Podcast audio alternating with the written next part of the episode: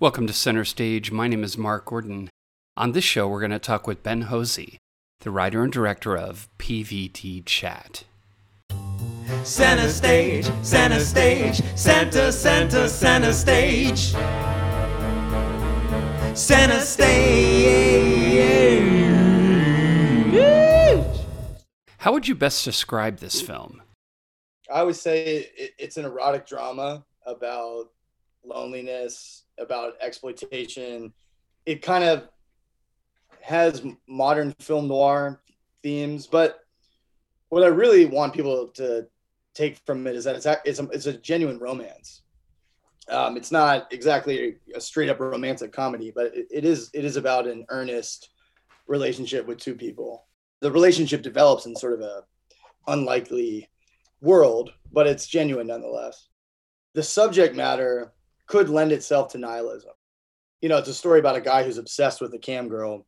We could imagine like a Travis Bickle type character or an or an, an incel type character where he is uh, so alienated from people in his day-to-day life that he can only connect with people online and then you can imagine something really violent happening at the end or something like that i didn't want to make that kind of movie it's kind of a catfish story if someone gets lured in by someone's fake internet persona and then they uh, get the rug pulled out from under them.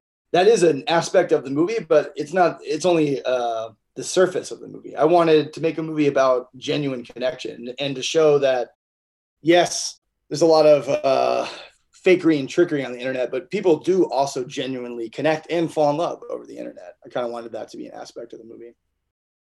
I just saw an article about uh, somebody who worked for the New Yorker. They were doing a Zoom meeting, and um, he didn't realize his camera's on, but he was caught masturbating. I lo- yeah, I love that story. I yeah, that. it, it's crazy, and pretty much that's the opening of your film. yeah, It's pretty open and exposed for someone to be that Yeah. freed up to do to do that type of performance. Well, I don't think um, most actors would want to do it. You need a special kind of uh, courageous, brave actor who's you can't be vain at all. You have to, you know, it's not a flattering thing to sh- to show yourself masturbating in a dimly lit room. You know what I mean?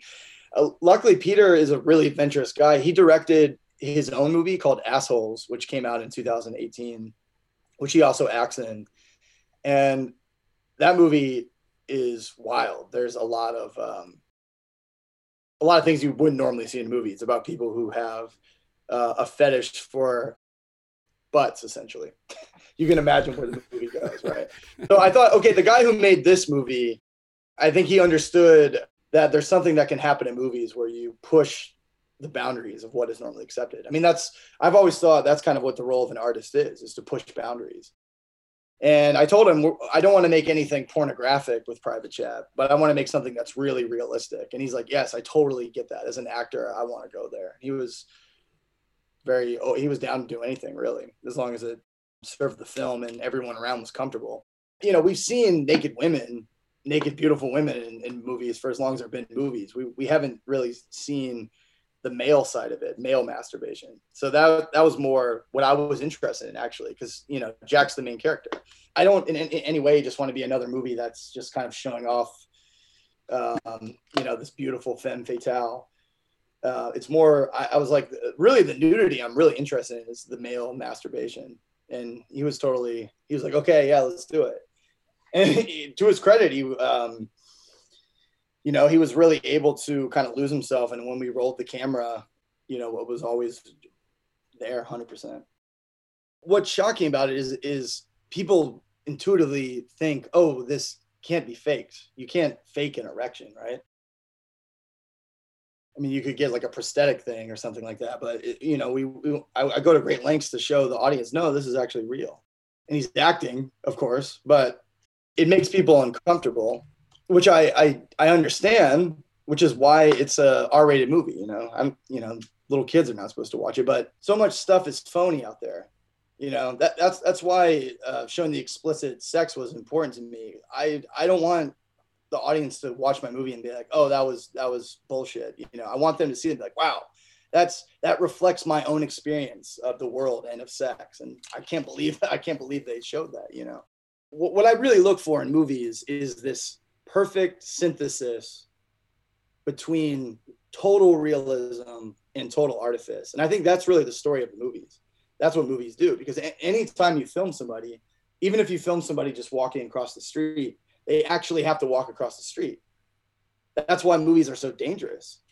Maybe people that don't work in movies don't quite realize that. That there, there is you just they are absolutely real. If you have to kiss someone in a scene, there's of course if you're an actor there's craft eh, but you also just have to kiss them you kiss them after that you know there's something you're, you're playing with the flame of life when you make a movie but of course it's all fiction a lot of distributors were really didn't want to touch the movie because of the male nudity this is a phrase i kid you not i heard many many times they said female nudity that's art but a male male nudity that's just obscene you know they're like we'll buy the movie if you can cut out the penis you know I heard that like 10 times, I kid you not. And I thought, this is so absurd that, you know, we live in a world where, you know, kids are watching Texas Chainsaw Massacre 7, nothing against those movies, but we can't show a penis in movies. It's just like, there's something, I, I almost am on this crusade now, like fighting for penis in movies. You know, there's no violence in the movie. No one even gets slapped or anything.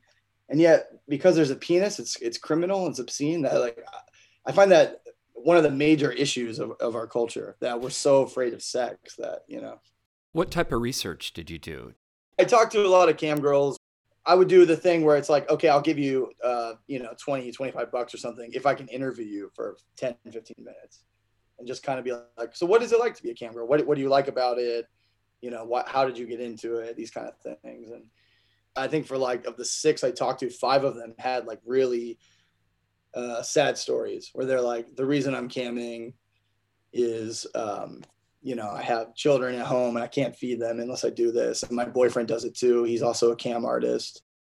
And I'm like, oh, is that your room? And they're like, no, this is a brothel set up. And there's like 10 of us and we all have these rooms. And it just looked like a regular girl's bedroom. I'm like, why don't you just do it from home? She's like, oh, because I have like five kids. I didn't want to tell that kind of story to be honest i've seen that story in cinema even though it's a truthful story to a certain degree i wanted to tell a story about maybe a smaller sliver of um, sex workers what i would call like the freelance middle class sex worker which is like someone who does it out of choice because they're good at it and they kind of enjoy it a lot of the cam girl sites now from what i understand to protect uh, the performer's identity the men and women um, performers the like if you if I'm trying to cam with somebody in um, and I'm in New York, it'll see my IP address is in New York, and it'll bounce me to people in like Russia or something. So so if my next door neighbor happens to be um, a cam performer, I, I won't get them randomly. They they they're not like in my available performers or whatever. So there's no threat of like oh like accidentally you know camming with your uncle or something like that. Mom is that you? What did you learn about making a film by doing this one one of the ideas of the movie is that the whole thing is shot on a wide angle lens uh, which kind of kind of mimics how a webcam sees the world it's a little bit distorted and curved so many of my favorite movies of the last 10 years, like the, um, the last few Terrence Malick movies. Have you seen those? I love Terrence Malick. His camera moves around in the world. His movies, they almost feel 3D, even though they're not, because that lens allow and, and the way that it's the choreographed, things like almost pop out at you in this sort of picture book kind of way. And so I um I wanted to do that. I shot the whole movie with that one lens this is a sort of a very simple lesson I learned. I thought, wow, it'll really immerse people into this perspective, and I think it certainly does. But uh, but what happens is, after watching the movie, your eye quickly adjusts to that being the reality, and so it no longer feels distorted or particularly wide. Next time I make a movie, I need to juxtapose more, have have more telephoto shots and regular shots, and then and then really use that wide angle camera for choice moments because it was actually just really logistically difficult to shoot the whole movie with a wide angle lens because I have to be right there in front of the actors. I can never be far away. Just there's so many issues with lighting and movement and choreography that, you know, that choice actually became kind of cumbersome. And You know, a funny story is I was so when I was editing the movie and and filming, I got so used to seeing things uh, from that wide angle perspective that I remember going to the cinema, and as soon as a trailer came on and like everything is just shot in normal lenses, and it like shocked me, like whoa, everything looks so wrong now. you know. What would you like an audience to go away with after they see your film? Well, I would like to, to leave in this uh, a sort of feeling of hope. The two characters they they fall in love genuinely. I think in the movie, it's it's um, and it's not necessarily a romantic love. I don't think it's going to be happily ever after, but it's a it's a true platonic love. I want people to, when the movie's over, be genuinely surprised that despite the movie being perverted and exploring themes of exploitation, shows really just how human connection can happen. I, you know, I, I didn't want to make a, a cynical movie. PVT Chat is currently streaming at Laemmle Virtual Cinema. For more information, visit watch.laemmle.com. Until next time, this is Mark Gordon, and I'll see you center stage. Center stage, center stage, center, center, center stage. Center stage. This is Homer Simpson. Whenever I want to know what's going on in the entertainment world, I listen to Center Stage with Mark Gordon.